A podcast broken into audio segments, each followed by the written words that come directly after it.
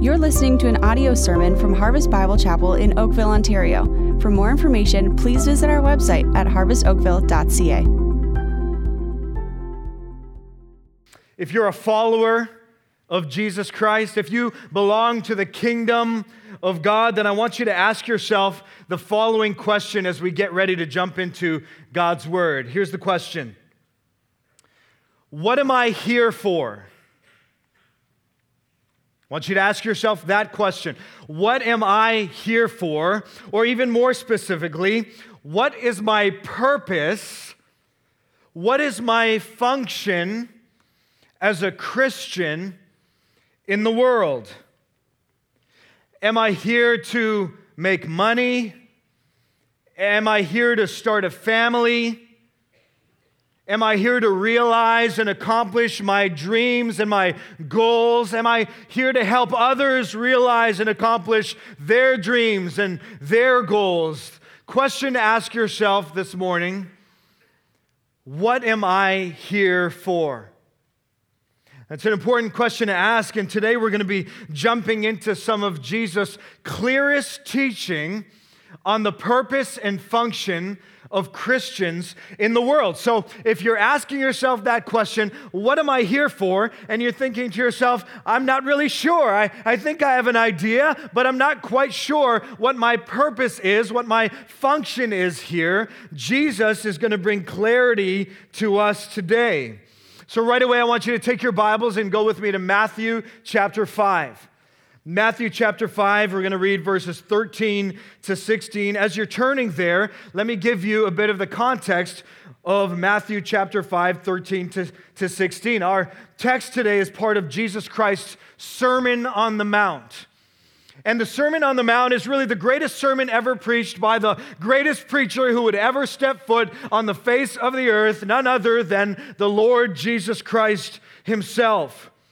And in his Sermon on the Mount, Jesus has been laying out the qualities and the characteristics of all true citizens of the kingdom of God. He's been laying out the qualities and characteristics of the blessed life, the fulfilled life, the deeper life, the life that has been found in Jesus Christ and part of the kingdom of God.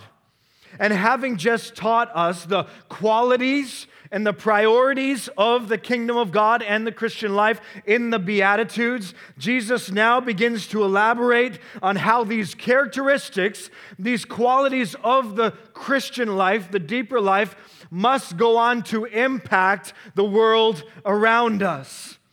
And so we need to make no mistake about this.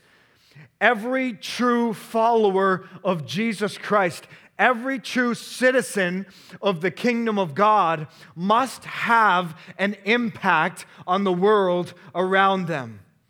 That our Christianity must be more about me and my little bubble. Our Christian faith must be more than just this church and the bubble of this church. Our Christianity has to be more than just what's going on in the four walls of our home. In fact, Jesus says that going deeper in the Christian life necessitates reaching farther beyond our comfort zone, beyond our direct spheres of influence to reach farther. And so I want you to look with me at Matthew chapter 5, 13 to 16. Jesus says this He says, You are the salt of the earth. But if the salt has lost its taste, how shall its saltiness be restored? It is no longer good for anything except to be thrown out and trampled under people's feet.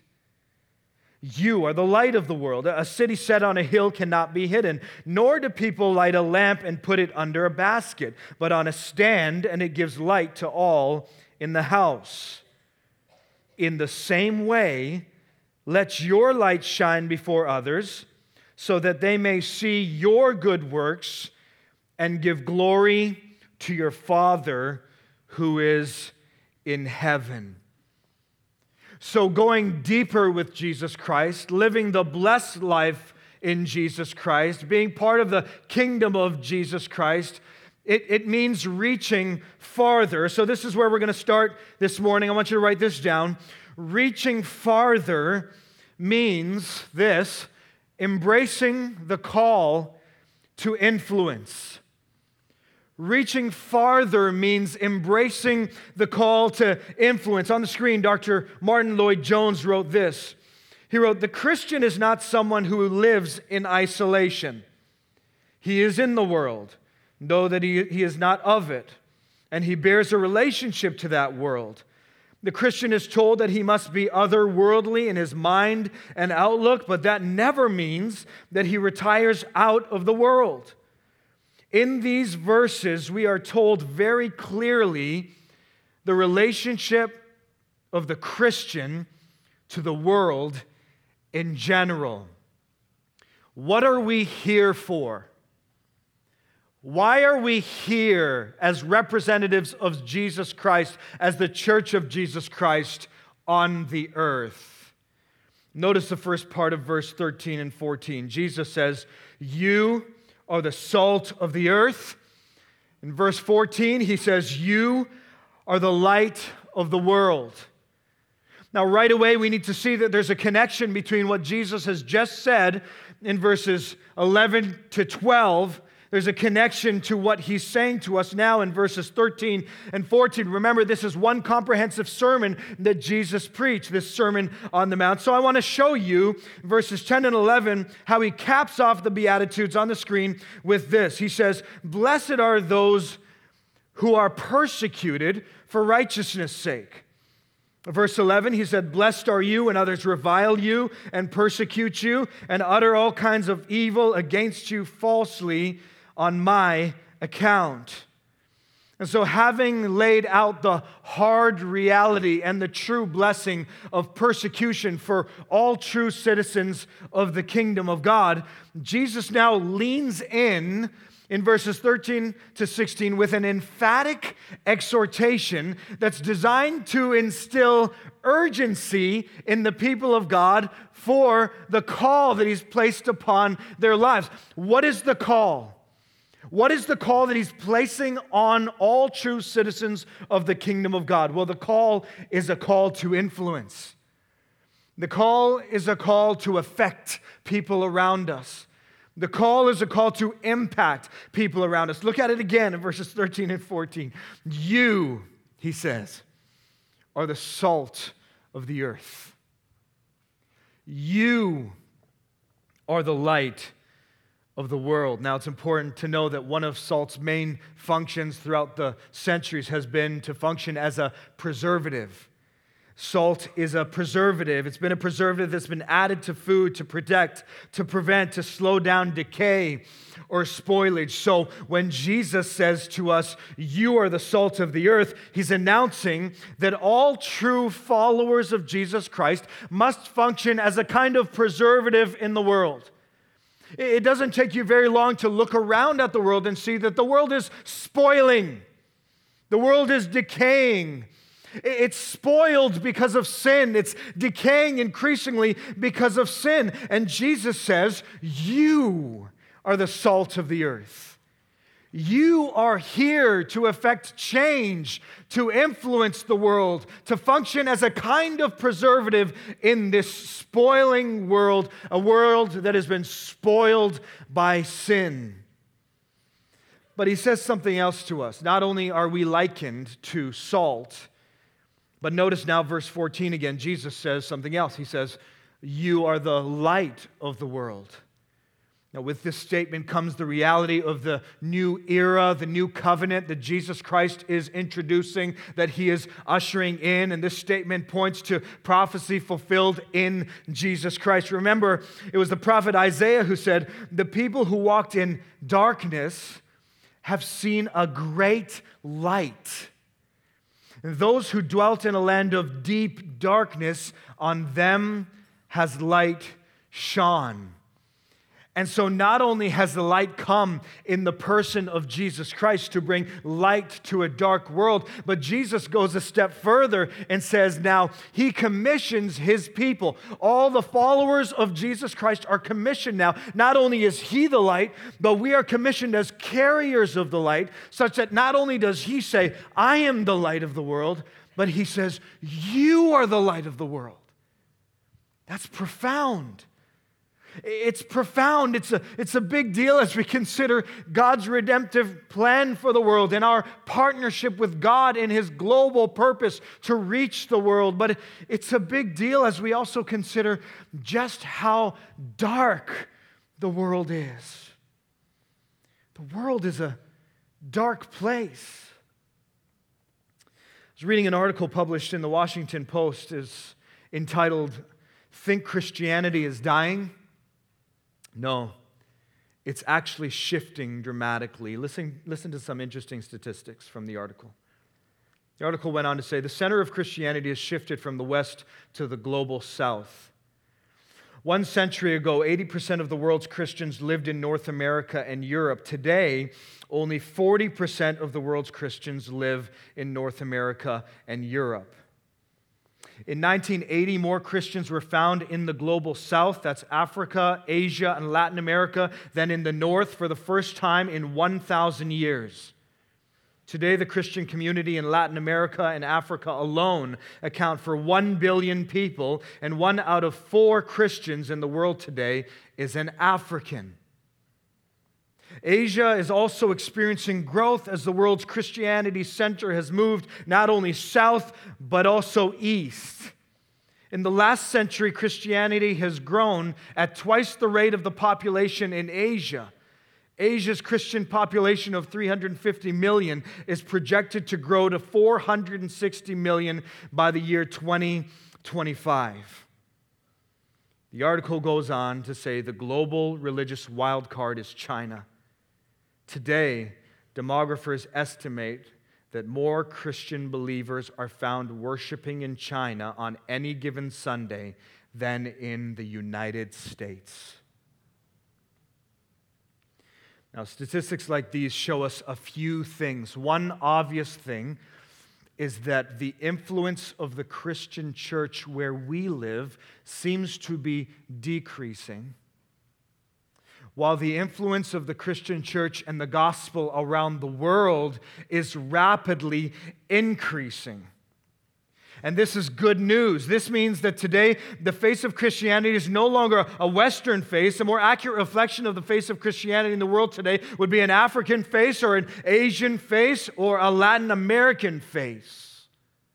Things have changed, things have shifted. Now, at least three things happen in my heart when I read about trends like this. I don't know what it does for you, but three things happen in my heart. First, my heart rejoices that the gospel is multiplying and advancing all over the world in some of the hardest areas of the world. Praise the Lord for that. That's good news. And secondly, my heart feels burdened by the ever increasing secularization of our own country and this part of the world. The, the wholesale decline in churches that exist with a high view of the authority of Scripture, the whole view, uh, the wholesale decline of uh, churches that exist with a high view of God and His glory. The, the wholesale decline in churches that exist with a passion for, for the mission of Jesus Christ. These are burdening things, these are sad things. This is where we live. But thirdly, my heart is filled with urgency to wholeheartedly embrace the call to influence the world locally and globally. Globally, we, as the church in the West, have an amazing opportunity to strategically partner with the church in other parts of the world that don't have the abundance of resources that we have. The gospel is multiplying, the gospel is growing, but there is a void in training. We can help, we can be part of that. Help us, Lord, to be part of that. But locally, loved ones, locally, we, as the church in the West, need to wake up we need to be awakened out of our slumber locally. Jesus said, You are the salt of the earth. You are the light of the world. The, the you in the original language, it's, it's emphatic. In other words, Jesus is saying, if you're not salt and light, no one will be. Jesus is saying that the world is decaying, the world is spoiling. If you don't go, if you don't influence, if you don't impact, no one will. You are the salt of the earth. You are the light of the world. So, here's a question for self examination for us today Is our presence where we live? Is our presence where we live, is your presence where you live making any impact at all for the sake of the gospel of Jesus Christ? Just think about like this. Does the fact that you, as a follower of Jesus Christ, filled with the Holy Spirit, possessing the light of Jesus Christ, is the fact that you live on your street making any difference on that street at all?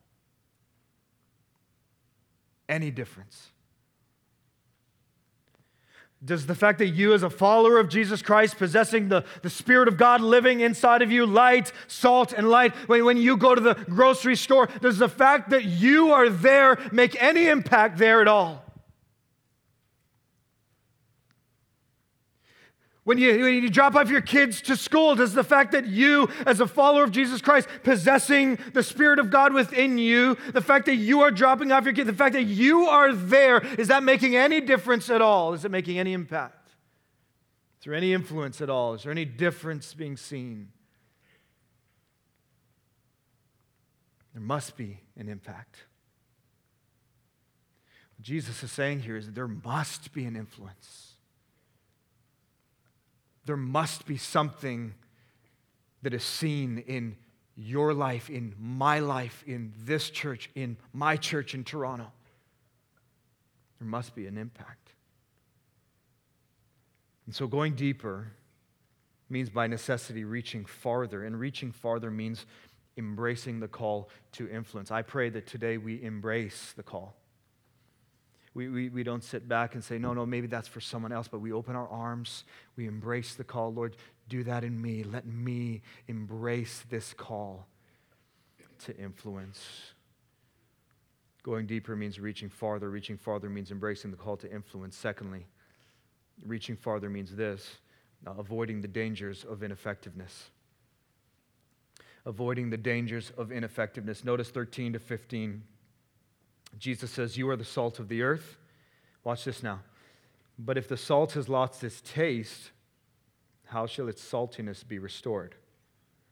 It is no longer good for anything except to be thrown out and trampled under people's feet. You are the light of the world.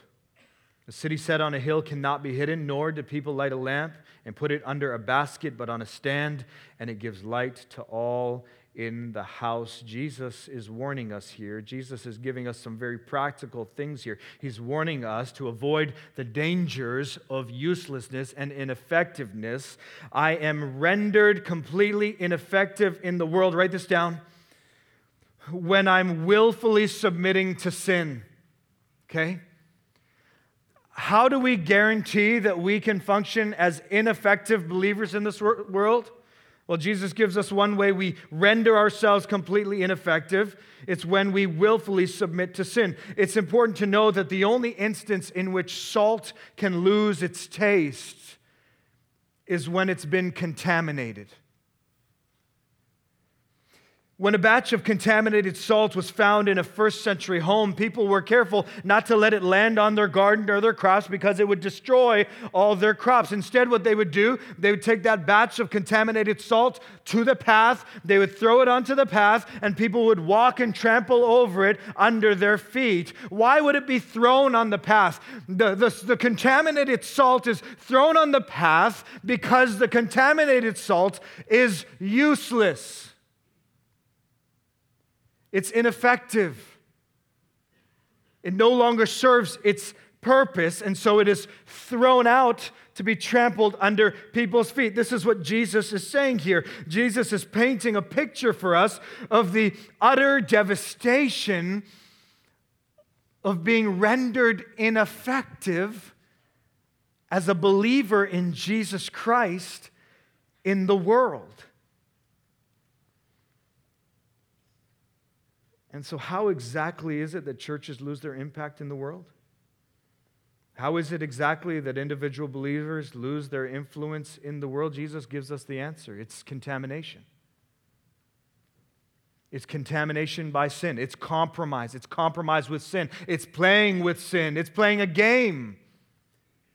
It's, it's being lulled to sleep. It's letting the affections of the world capture our heart. All the while, we're losing sight of the reality of the urgency of the call of God on our lives as Christians, as the church. And I wonder in this room if any of us can relate to that. You've had seasons in your life where there's been something that's drawn your affection, and, and, there's been a pattern of sin that you've embraced, and you've willfully submitted to that. And maybe you're in that place right now. And you find your Christian life to be a little bit dull these days. You find, man, it's been a long time since I've served Jesus in any way. It's been a long time since people at work have noticed there's anything different about me. Well, listen, it's probably because you've compromised in some way. And when we compromise with sin, when we willfully submit ourselves to sin, we render ourselves ineffective. We render ourselves useless. And so some of us are doing that. And some of us know that we're doing that today. And could it be that there are believers in this room that have rendered themselves completely useless with regards to the only thing that matters in a room of this size? Yeah. And is it true that Jesus is here with great love and grace and affection for you, saying, Stop playing with these things that will never satisfy you? Remember what I've done for you. Remember who I am for you. Remember who I am to you. maybe today is a beautiful day for people to turn, to repent, and to say, Jesus, I'm deciding to follow you in the true sense of what that means. I'm rendered completely ineffective in the world when I'm willfully submitting to sin, but there's something else. I'm rendered completely ineffective in the world when, write this down, when I'm constantly hiding the light. When I'm constantly hiding the light. Notice verses 14 to 15. Jesus says, A city set on a hill cannot be hidden, nor do people light a lamp and put it under a basket, but on a stand, and it gives light to all in the house. Notice, notice Jesus has no problem stating the obvious. Okay, that's what he's doing right here. Because sometimes the most profound realities are simple truths that simply need to be obeyed. And here's the deal you can't hide a city on a hill. Okay?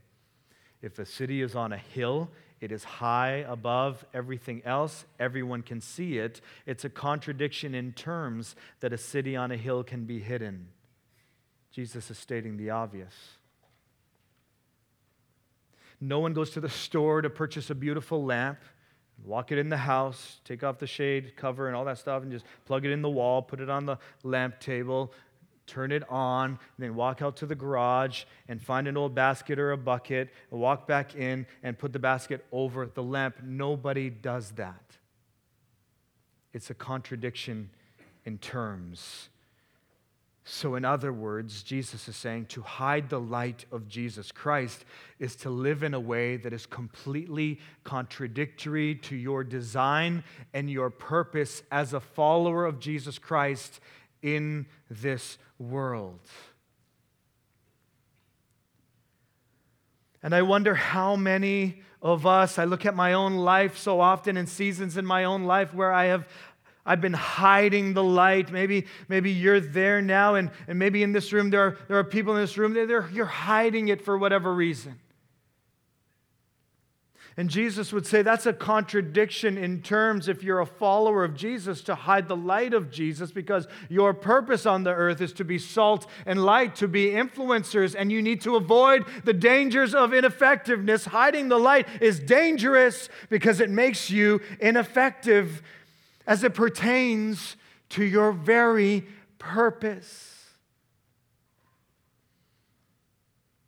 Meanwhile, the history books are full of examples of people who have taken the call of Christ very, very seriously.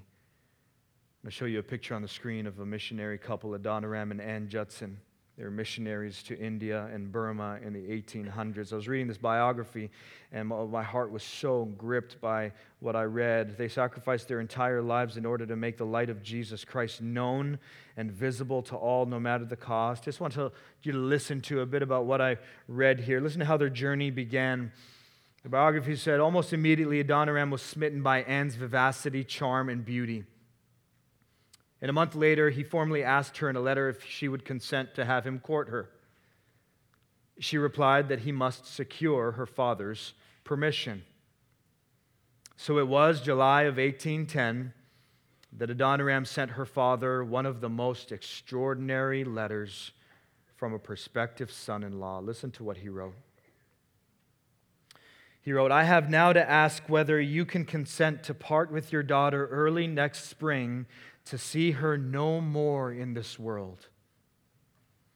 Whether you can consent to her departure to a heathen land and her subjection to the hardships and sufferings of a missionary life whether you can consent to her exposure to the dangers of the ocean, to the fatal influence of the southern climate of India, to every kind of want, distress, degradation, insult, persecution, and perhaps a violent death. Can you consent to all of this? For the sake of him who left his heavenly home and died for her and for you, for the sake of perishing immortal souls, for the sake of Zion and the glory of God. Can you consent to all this in hope of soon meeting your daughter in the world of glory with the crown of righteousness brightened by the acclamations of praise which shall resound to her Savior from the heathen saved through her means by eternal from eternal woe and despair? As a father of a little girl, that grips me. If I were to ever get a letter like that for someone who wanted to marry my little girl, through a series of struggle, her father consented, and Ann agreed to marry Adoniram. They left for India, and their journey was marked with persecution, prison trauma, illness, and finally, death. The biography goes on Adoniram was imprisoned under horrific conditions and literally saved his life by pleading with government officials to let him live, by taking food to him in the prison, and by relentlessly pressuring the government authorities throughout the course of the war to free him. No sooner, though, than Adoniram was released in 1826, Ann fell sick. Exhausted by this time of stress, persecution, and the burden of managing things without her husband's help, she died on October 24th, 1826 her last words being uttered in Burmese, the tongue of the people she had grown to love. Now, as I read things like this, as I read this particular biography, I began to ask myself the question how can we account for such a life of sacrifice? How can we account for such a life of loss? How can we account for such a life of saltiness? How can we account for such a life of light? And the clear answer that kept coming to my mind was the only way anyone can live a life of such effectiveness is that if that life is awakened out of its slumber, awakened to the reality that we as Christians have something that the world so desperately needs. The only way we can live lives of such effectiveness is that we as Christians are awakened to the reality that we have experienced something that this world so desperately needs to experience. The only way we can live lives of such effectiveness and usefulness for the kingdom of God is if we as Christians are awakened out of our Western world slumber, awakened to the reality that I was dead and now I'm alive in Jesus Christ. I was lost, but now I'm found by Jesus Christ. I was blind, can't see a thing, and now I can see the light of Jesus Christ, and He deposits the light in me, and He says, Now you are the light of the world. The only way we can live lives of such effectiveness is if we are awakened out of our Western world, Disneyland Christianity, out of that slumber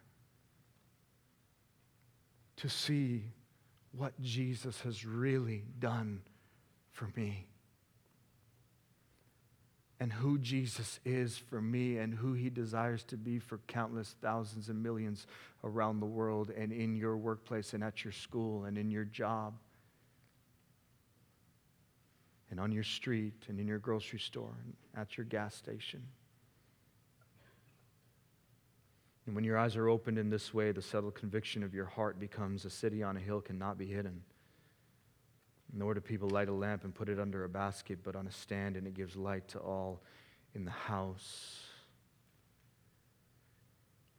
And when you look around the world and you see the darkness prevailing all around you, you won't get down, but you'll get up because just as a city on a hill cannot be hidden, and just like people don't light a lamp to put it under a basket, I must share the light of Jesus Christ. I must proclaim boldly the light of Jesus Christ. I must be salt and light in this world, and Jesus Christ Himself will be with me. That's His promise. That's His promise to us. Remember. But the problem is, loved ones, the problem is so often for the church in the Western world, the problem is for me so often is that I render myself ineffective. Because some other affection has captivated my heart and I've set my gaze on it. Some other thing that's nowhere, as glo- no, nowhere near as glorious as Jesus Christ has captured my affection. Go into patterns of willfully submitting to sin. I render myself ineffective, or I walk down the path of just feeling ashamed and fearful because maybe I've elevated the opinions of people as opposed to worshiping Jesus.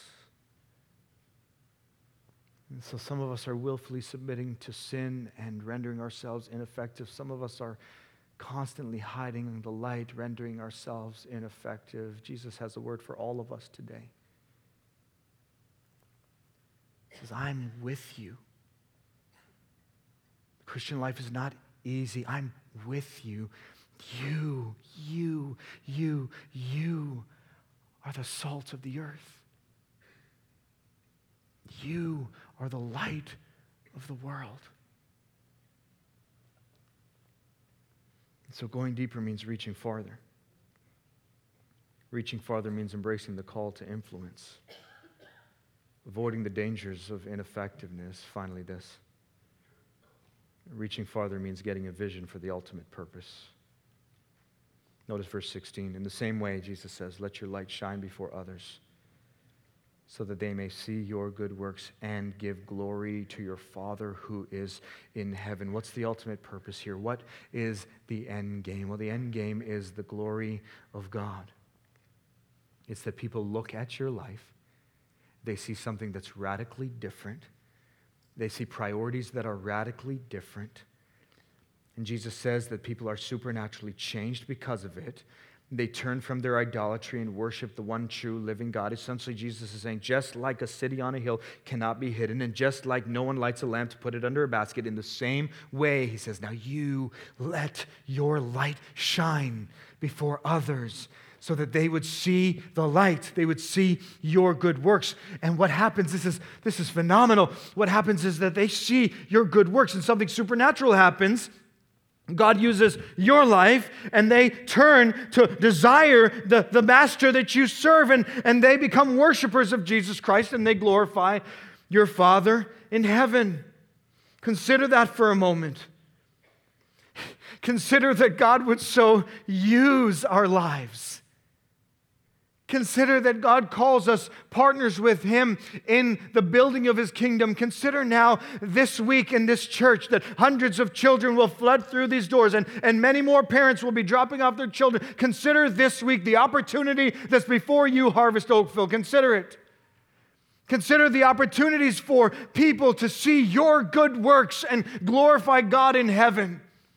Consider the opportunity you have, people to walk through the doors and maybe read a passage of scripture that's on the wall and, and make a connection with your service and your life and your sacrifice with their children. And, and as parents rush in and rush out all this week, would we be praying perhaps that this church is salt and light? And as parents and children come, that they would see the good deeds of Harvest Oakville and they would glorify God in heaven. What an opportunity. But not only this week in this church, but when you leave here today, when you go back to your home, when you interact with people that don't know Jesus Christ, when you interact with people that are maybe hostile to Jesus Christ. Now, Jesus doesn't say that our influence is always going to be received positively, but you got to have an influence. Sometimes people don't like our influence, but Jesus says, but you just keep living the life of a citizen of the kingdom.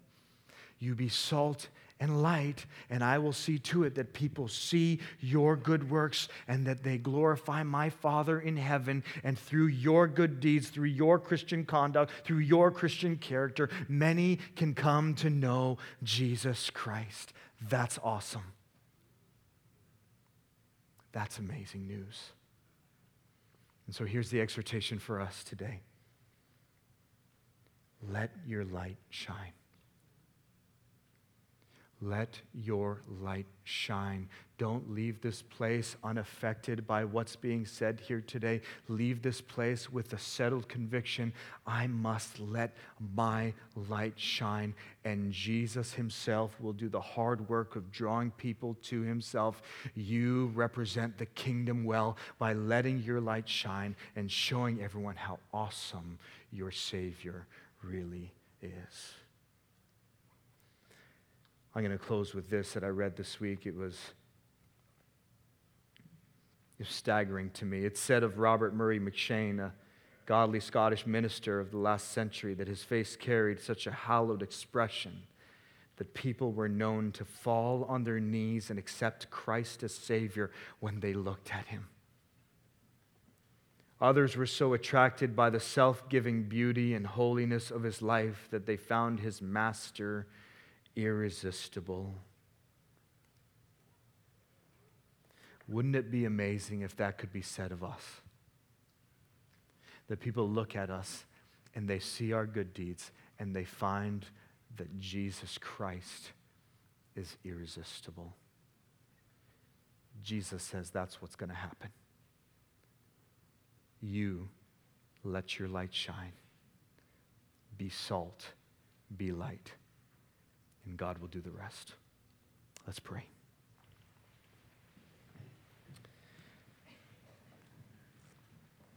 Father, right now I pray in the name of Jesus Christ that your followers, your people in this room would be compelled to live a life of such urgency for the mission of Jesus Christ. Lord, I pray they would be compelled, that we would be compelled together, not only in this church, but the church that I'm from and many other churches in this area, and in our cities, and in this country and around the world, that we would be resolved to observe the words of Jesus You are the salt of the earth, you are the light of the world. Lord, right now I pray for many in this room who have been afraid Many have been hiding the light because they are afraid. Lord, I pray there's no guilt because there's no condemnation for those who are in Christ. But I pray you would make it clear to them, to us together, that if God is for us, who can be against us? Give us courage. For the fearful in the room, give supernatural courage. You are with us. Some have been ashamed. Oh Lord, I pray that you would help our gaze to be lifted off of our circumstances and placed upon the cross. Lord, help us as we look to the cross of Jesus Christ to see Jesus there who went to a public death for us, who was, uh, who was shamed on our behalf, who received the full weight of the wrath of God on our behalf publicly. And as he did that, he died a brutal death to set us free. Help our gaze to be on the cross. Help our hearts to be fixed on the power of the cross to then shatter any sense of shame of the cross. And we would be bold. And we would be like Paul I'm not ashamed of the gospel. It is the power of God for salvation to all who believe. Lord, you have to do that in us. I pray you do that in us in amazing ways, even this week at Harvest Kids Camp. Lord, if there are those who have rendered themselves ineffective because of a willful submission to sin, Lord, would you just cause them to turn right now? Thank you that you are faithful and just to forgive us. You don't point your finger at us, you're not condemning us. There's no condemnation for those who are in Christ Jesus. So let this moment be a sweet moment of repentance and turning and empowering so that families, workplaces, schools, cities, provinces, countries are changed for the glory of Jesus Christ. We pray all these things in Jesus' name. If you agree with me, church, say amen. Amen.